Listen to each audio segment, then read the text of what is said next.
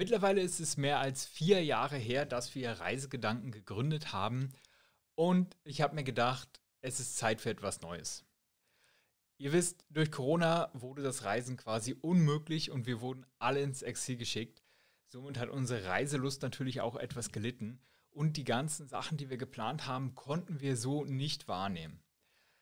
Nichtsdestotrotz, auch wenn wir das Reisen sehr lieben, lieben wir es genauso, uns mit anderen Themen zu beschäftigen. Und das ist zum einen der Frugalismus, Minimalismus, persönliche Entwicklung und viele andere Dinge.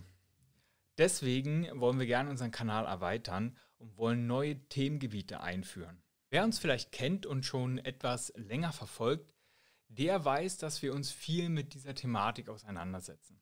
Dass wir sehr sparsame Menschen sind und immer genau gucken, dass hm, wir vielleicht nicht zu teuer reisen oder da Abstriche machen können. Und das hat auch einen Grund.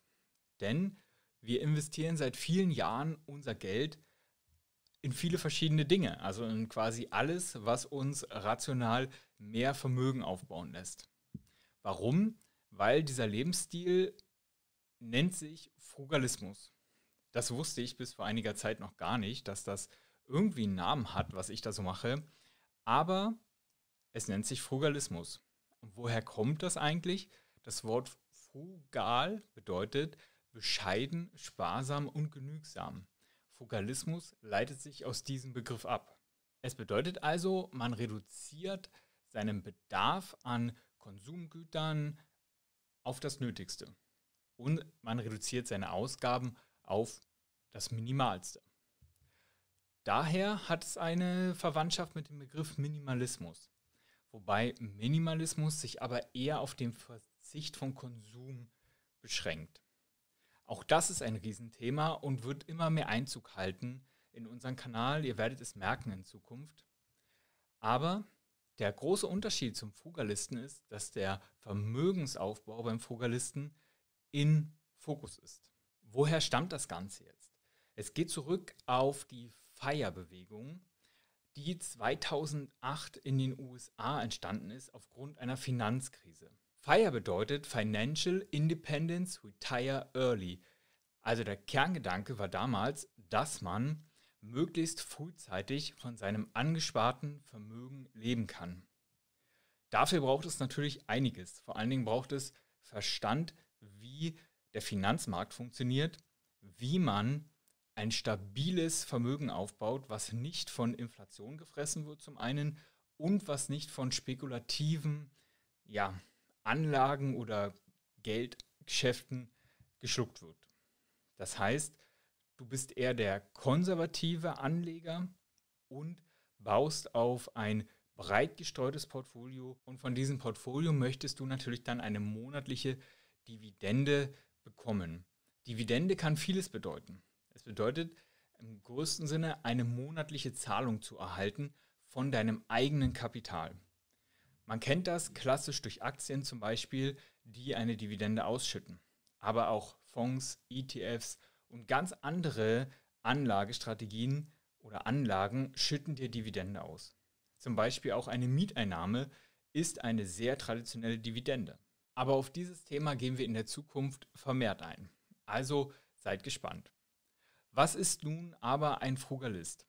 Ein Frugalist ist ein sehr bescheidener Mensch, der größtenteils auf alles Mögliche verzichtet, um, so sagt die Theorie, sehr viel seines Vermögens in Anlagen steckt oder spart. Aber will jetzt jeder Frugalist möglichst schnell reich werden und von seinem Kapital leben? Der Begriff geht schon viel weiter.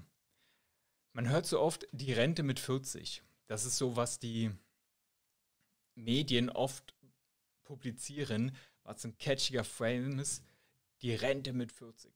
Aber um das zu erreichen, braucht es natürlich Unmengen an Disziplin und ist für viele unmöglich. Das muss man leider so sagen.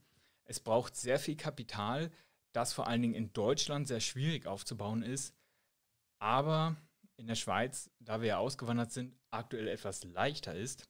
Nichtsdestotrotz muss ein Finanzfluss gehalten werden, auch wenn wir die Ortschaft wechseln, das Land wechseln oder andere Wege in unserem Leben gehen. Und dafür gibt es gewisse Strategien, die wir, ich euch zeigen werden im Verlaufe des Kanals und in Zukunft. Grundsätzlich ist es aber so, dass nicht jeder Frugalist frühzeitig in Rente gehen will. Manche wollen auch einfach mehr Freiheit gewinnen. Sie wollen weniger arbeiten. Vielleicht nur vier Tage die Woche, drei Tage die Woche. Manche wollen ein kreativeres Leben führen und wollen durch das Geld ein kleines Standbein in einer Nische aufbauen, womit sie sich auf das fokussieren können, was ihnen wirklich Spaß macht. Je mehr Vermögen du hast, desto mehr Freiheit gewinnst du auch. Das werde ich euch in einem anderen Video mal erklären, warum das so ist.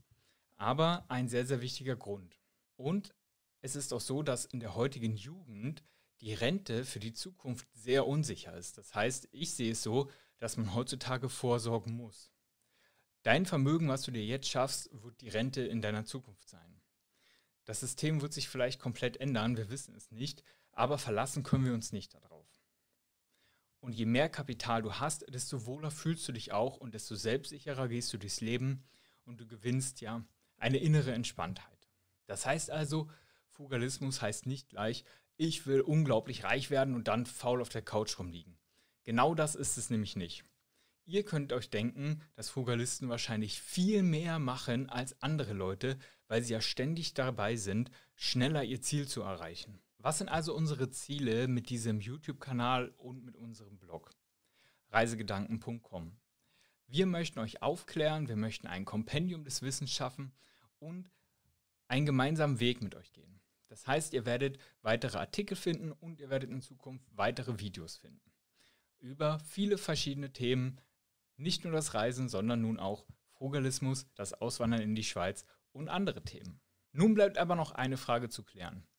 Kann denn jeder vermögend werden und kann jeder reich werden? Meiner Meinung nach kann das jeder. Aber vielleicht werdet ihr jetzt lachen, aber es gibt einen Weg, wie du vermögender werden kannst als der durchschnittliche Bürger in deinem Land. Und dabei ist es ganz egal, in welchem Land du lebst und wie viel du in diesem Land verdienst. Du wirst durch eine gewisse Strategie, die der Fugalismus dir gibt, zum Beispiel, wirst du vermögender werden als der durchschnittliche Bürger.